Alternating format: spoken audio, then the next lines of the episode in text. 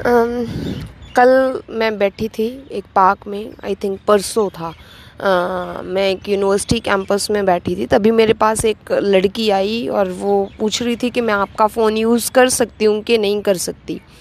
तो firstly friends आज का टाइम ऐसा है कि किसी अनजान को अपना फ़ोन देना स्ट्रेंजर को अपना फ़ोन देना it's like getting into trouble कुछ भी हो सकता है। और रिसेंटली ऐसा ही मेरे एक कज़न के साथ हुआ था।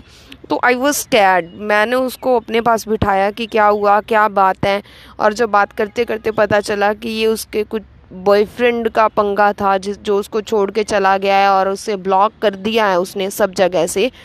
तो she want to talk with him तो मैंने उसको बोला कि अगर उसने ब्लॉक कर दिया है तो उसका मतलब वो बात नहीं करना चाहता।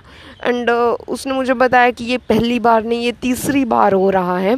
तो आई जस्ट टेल हर कि it's not good for you कि आप उसको चेज़ करो। जो चीज़ आपकी है ही नहीं, वो नहीं वापस आएगी। और सेकेंडली अगर उस पर्सन को आपकी केयर होती तो वो कभी भी आपको छोड़ के नहीं जाता। तो इस तरीके से किसी ऐसे इंसान के लिए रोना, किसी ऐसे इंसान के लिए अपना टाइम वेस्ट करना और ऐसे पर्सन के लिए लोगों के आगे हाथ फैलाना, उनकी हेल्प मांगना मतलब मुझे नहीं लगता कि ये ठीक है और मुझे नहीं लगता कि इससे कुछ बनने वाला है, क्योंकि वो पर्सन बाय द टाइम चला ही जाएगा, आज नहीं कल, वो परमानेंटली भी चला जाएगा।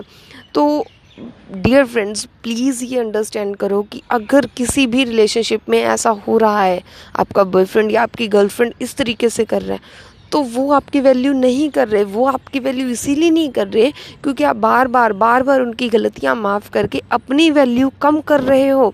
आप उन्हीं की वैल्यू बढ़ाए जा रहे हो।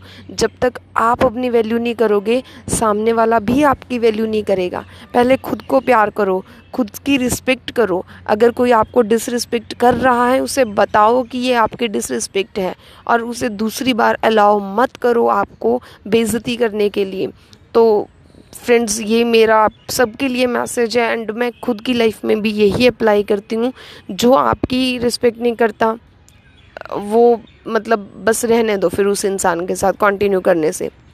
Thank you